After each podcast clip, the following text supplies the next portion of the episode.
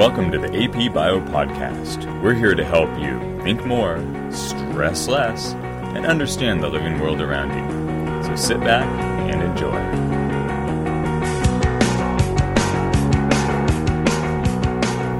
Today's topic DNA replication. DNA replication is going to occur at certain times during the cell's development. As you know, that's during mitosis or meiosis during the S phase. As you look at the diagrams of DNA replication, keep in mind that it's an entire chromosome that gets replicated um, during this whole process. The replication of DNA begins at a sequence of nucleotides called the origin of replication. There are going to actually be multiple origins of replication on each chromosome as it gets copied. The helicase unwinds the double stranded DNA helix, and something called single stranded binding proteins react with the single stranded regions of the DNA and stabilize it so it doesn't zip back up again um, once the nucleotides are exposed and free. One of the major enzymes involved in DNA replication is called DNA polymerase. It can only add a nucleotide to the 3' end of a pre existing chain of nucleotides and it cannot initiate a nucleotide chain.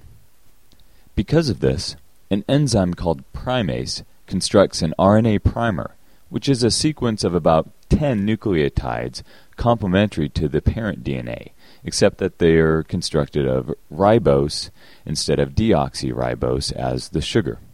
Once this short primer sequence is attached, DNA polymerase can then add nucleotides to the 3' end and synthesize a new complementary strand of DNA.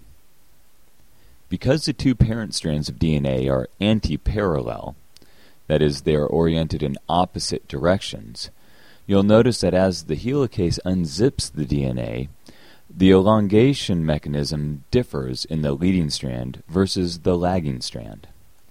The leading strand elongates toward the replication fork by adding nucleotides continuously to its growing 3' end. On the other hand, the lagging strand, which elongates away from the replication fork, is synthesized discontinuously as a series of short segments called Okazaki fragments. These fragments are formed when primase adds a small RNA primer to the parent strand of DNA that complements it. The DNA polymerase is then able to grow off of that RNA primer backwards away from the helicase and the unzipping DNA molecule. The DNA polymerase continues to add DNA nucleotides until it reaches the previous RNA primer. At that point, it replaces the RNA primer with DNA nucleotides until it butts up against the previous Okazaki fragment. Another enzyme called DNA ligase then attaches and forms bonds between the two Okazaki fragments, connecting up the phosphate group of one to the OH group of the other one. DNA is further unwound, new primers are made, and DNA polymerase jumps ahead and begins synthesizing another Okazaki fragment. This continues on in this discontinuous fashion on the lagging strand, compared to the continuous fa- fashion on the leading strand.